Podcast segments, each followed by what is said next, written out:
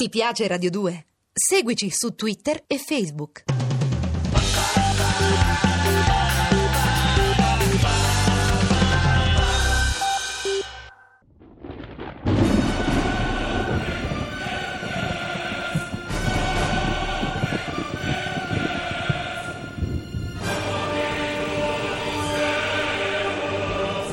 La furia di Eimerick.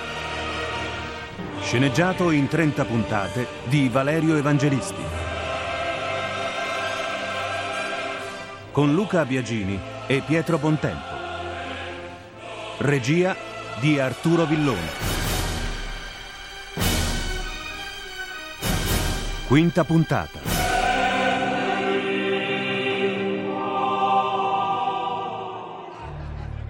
Prendi Matilde, bevi con noi.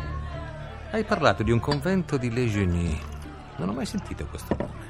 È un. come dicono i preti? Ah sì, un priorato. Sta su un colle e su un fiume a nord di Cahors, un posto sinistro, in mezzo alle foreste. Ogni tanto i frati di laggiù chiamano me e le altre ragazze. Hm, Immagino a che scopo. Voi ci andate? Oh sì, pagano molto bene quei fratacci. Certo che ci vuole un bello stomaco per giacere con loro. Fortuna che non si fanno guardare in faccia, ma si capisce che sono proprio orrendi. Per non dire della lingua che parlano. Ma quando una ha scelto il mestiere che faccio io, non può essere troppo schizzinosa. Non pensarci, Matilde, capisco benissimo. Pensa a bere. Quando hai finito il vino te ne verso ancora. È già finito. Allora dammi il tuo bicchiere. Mi incuriosiscono quei religiosi. Io li detesto tutti, ma mi pare di capire che quelli siano peggiori degli altri. Parlamene ancora. Non so se i frati di Legionie sono migliori o peggiori. Certo sono diversi. Siete fortunati. L'oste vi ha servito il suo vino migliore. Deve credere che siete ricchi. Comunque, quei frati portano un cappuccio e dei guanti. Soddisfare le loro voglie non è sempre divertente, anche se chiudo gli occhi. Per fortuna fanno in fretta. Mi sono fatta l'idea che i domenicani sono gente strana. Domenicani? Vorresti dire che quei porci sono domenicani? Taciti, idiota! Non disturbate Matilde con le vostre banalità. Ma Silenzio! Occupatevi del cibo. ci penso io. Ogni volta che apre la bocca gli ficco un pezzo di formaggio in gola. Siete davvero un buffo terzetto. Mai visti mercanti come voi. Come vi chiamate? Io, Nicolas. Quello che ride sempre è Pedro, mentre l'imbecille è Raniero, commerciante di seti fiorentine. Viene dall'Italia. Ora ti verso dell'altro vino. Ma cambiamo argomento, è meglio. È la prima volta che gli affari mi portano a Cahors. Non credevo di trovare tanta miseria. Mi avevano parlato di una città prospera, per non dire ricca. È colpa degli inglesi. Cahors non si è mai arresa, ma dopo il trattato di Bretigny, il re di Francia. Non so nemmeno come si chiama. Giovanni il Buono. Lui! Tanto buono non deve essere perché ci ha consegnati agli stranieri. È come se non bastasse è sopraggiunta la lebbra. Lebbra? Mio Dio. Sì, lebbra. O qualcosa di molto simile. La pelle si squama e poi, poi si stacca. Versatemi dell'altro vino, ho la gola secca. Oh, è spaventoso. In tanti sono morti così o stanno morendo, specie nei boschi. Ma in questo caso non è stata colpa degli inglesi. Mi gira la testa. Il vino ti rimetterà in sesto. Di chi è la colpa dunque? Di quella strega! Della prigioniera della Torre del Diavolo! Per fortuna domattina il vescovo Guillaume la farà bruciare. Così finiranno le nostre miserie. Parla più piano. Dai tavoli vicini ci stanno guardando. Sta arrivando la servetta e non credo che sia per portarci il conto. Sembra una furia. Deve aver sentito tutto. Matilde, vuoi stare zitta? Non si parla di queste cose con degli estranei. No, Matilde ha ragione. Dopo che la strega sarà bruciata, staremo tutti meglio. Il vescovo Guillaume ci libererà di Eliam e dei suoi malefici. Messer, vedete che trambusto avete provocato. Certi discorsi non sono ammessi in questa taverna. Io e l'oste vi preghiamo di andarvene. Quanto a te, Matilde, faremo i conti dopo. Non preoccuparti, stavamo per andare via. Eccoti gli scudi per ciò che abbiamo consumato. Credo che bastino. Ma non abbiamo mangiato praticamente nulla. Vi ringrazio della vostra generosità, Messer. Ma fate bene a togliervi di mezzo. A Caor non amiamo i curiosi. Ve ne andate davvero? E io che cosa ci guadagno? Stai tranquilla, avrai presto la tua ricompensa.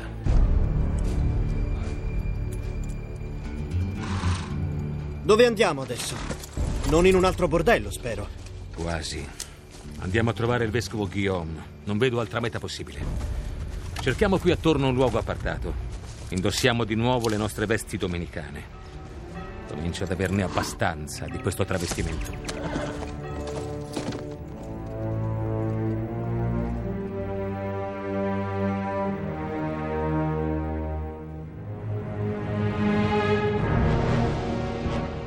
Avete dimostrato un bel coraggio, inquisitore Eimerich, nel venire qui da solo. Non sono solo, vescovo Guillaume. Ho con me due compagni di viaggio, frate Bagheni e frate Raniero. Ho pensato che non fosse il caso di farli partecipare a questa udienza. Qui è una tragedia, una vera tragedia. Da quando Re Giovanni ha ceduto Caora agli inglesi stiamo scivolando verso la rovina e la miseria. Il feudatario della città il signore di Contobiron è subito passato dalla parte degli invasori. Considero gli inglesi una razza barbarica e primitiva, signor vescovo. Fino al secolo scorso vestivano di pelli. Ma non sono francese e non mi interessa. È altro ciò che mi preoccupa. E cosa? Esattamente? E me lo chiedete? Ho constatato personalmente che qui a Caor persino le prostitute professano apertamente l'eresia del libero spirito, o qualcosa che le somiglia. Non avete un inquisitore da queste parti? Da Carcassonne ce ne avevano mandati un paio, ma purtroppo sono morti di lepra. Adesso sono io che ne svolgo le funzioni. Ho fatto arrestare anche una donna al servizio del demonio, certa Eliana, e domattina sarà messa al rogo. La gente pensa che sia lei a propagare la malattia. Ma è stata processata secondo le regole. Eh? E il tribunale comprendeva tre giudici e un notaio? Ha confessato? Sapete, vescovo Guillaume, dell'opinione della gente mi importa meno di nulla. Spero che sia così anche per voi. Le procedure che mi elencate le conosco, ma a Caor non saprei come applicarle. Non credo che in questo caso entri l'Inquisizione. Eliana è accusata da tutta la città. L'Inquisizione c'entra sempre. Da quando in qua è il popolino che celebra i processi. Vedo che non mi rispondete. Da un certo punto di vista potreste avere ragione, ma... Benissimo. Da questo momento io, Nicolas Eimerick da Gerona, assumo, in virtù dei poteri che mi sono concessi e della eccezionalità del caso, le funzioni di inquisitore di Cahors e del suo circondario. Adesso, vescovo Guillaume, esigo di poter interrogare subito l'accusata. Dove si trova? Nella Torre del Diavolo. È la torre centrale del ponte sul fiume Lot. Secondo la leggenda sarebbe stata costruita da Satana in persona. La teniamo le celle e abbiamo la sala di tortura. Avete fatto torturare la prigioniera? Ma certo. Cosa c'è di sbagliato? Nulla, se non la procedura. Ma noto che ciò vi è indifferente. Bene, vado a interrogare l'accusata. Devo far avvisare il signore de Conto Biron. Non so se sarà d'accordo. Non mi direte, signor vescovo, che siete sensibile ai voleri di un qualunque aristocratico locale. Inquisitore Eimerick, se voi abitaste a Caor, capireste. Non capisco e non voglio capire. Ora vado alla Torre del Diavolo. Uh, padre Eimerick, prima che ve ne andiate, devo chiedervi un favore. Parlate pure, ma in fretta. Il principe nero vuole fare un dono al pontefice che sarà a Caor per benedire i colloqui di pace. Vorrei unirvi un messaggio in cui tutto il clero di Caor supplica Innocenzo VI di adoperarsi per la pace. Spero che il Santo Padre capisca che ciò per noi significa il ritorno della città alla Francia.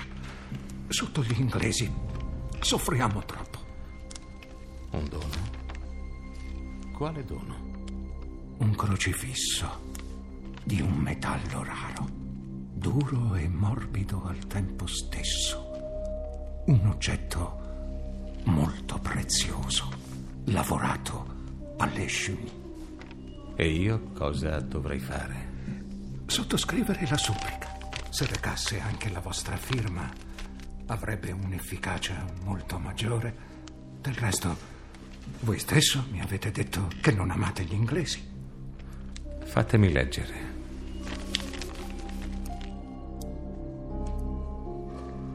Va bene. Datemi la penna d'oca. Ecco qua. Questa è la mia firma. Ah, non immaginate quanto vi sarò grato. Farò in modo che Papa Innocenzo abbia messaggio e crocifisso assieme e così sappia la verità. Non so proprio come ringraziarvi, padre Eimerick. In un solo modo, vescovo Guillaume. Obbedendomi in tutto e per tutto. E mostrandovi finalmente degno della veste che indossate.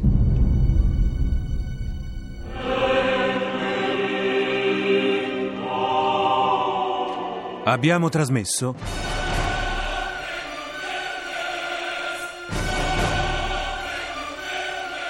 La furia di Eimerick.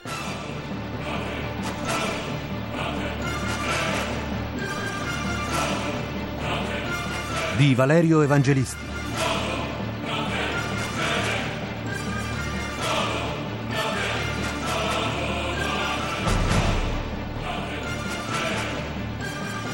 Con Luca Biagini, Rosalba Caramoni, Alessandro Quarta, Pietro Bontempo, Giorgio Lurie, Dante Biagioni, Valentina Tomada, Paolo Lombardi.